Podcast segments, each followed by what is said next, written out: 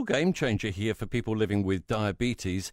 It is a wearable sensor that quietly monitors glucose levels and then shares an alert with your phone if they get too high or too low. It can last a, a couple of weeks. Chief Executive at Diabetes New Zealand, Heather Verry, is with us this morning. This uh, sounds like a real, well, I don't know, fresh breath of life for people with diabetes.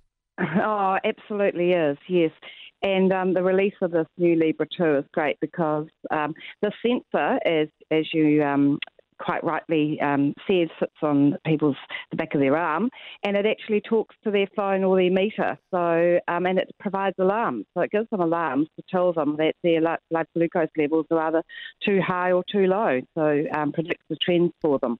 Spell it out for us, Heather. What difference is this going to make for people with diabetics to their daily lives?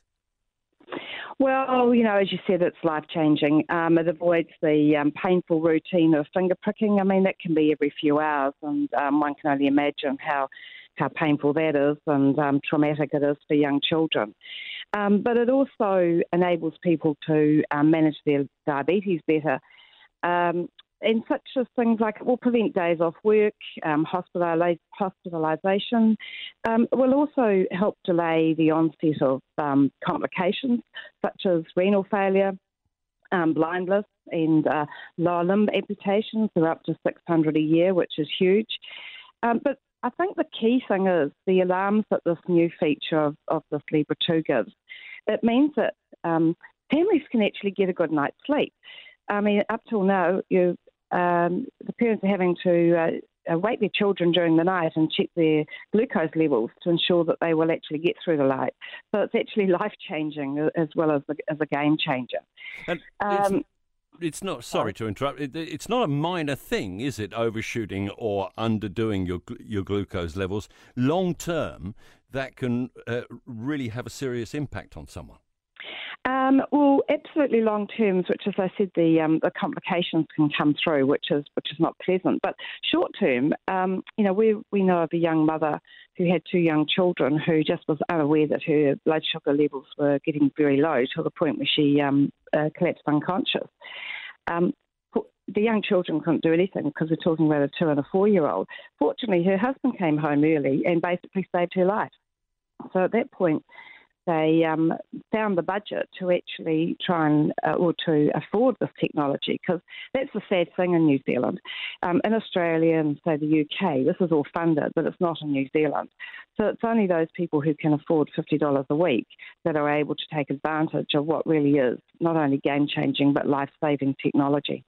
I suspect this is something you'll be having words with the minister about.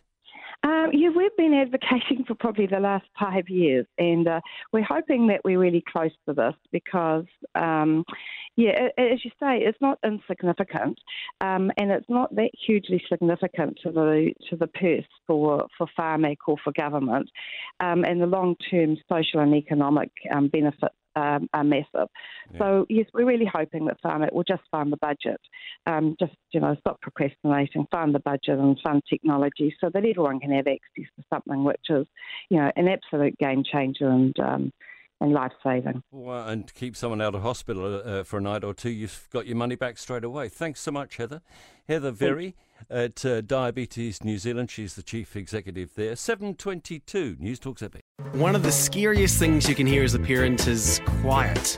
But if you do get a little quiet time, have a listen to The Parenting Hangover. It's not scary at all. If I bump into a couple and they have a boy and they have a girl, and I'm like, oh, boy, girl, snip. You've got a boy, you've got a girl, get the snip. You're you done. You get to figure out what it's like raising a girl, you get to figure out what it's like raising a boy, save yourself a shit ton of stress and money. You've got your perfect little family. The Parenting Hangover with Clinton Jordan. New episodes every Thursday on iHeartRadio or wherever you get your podcasts.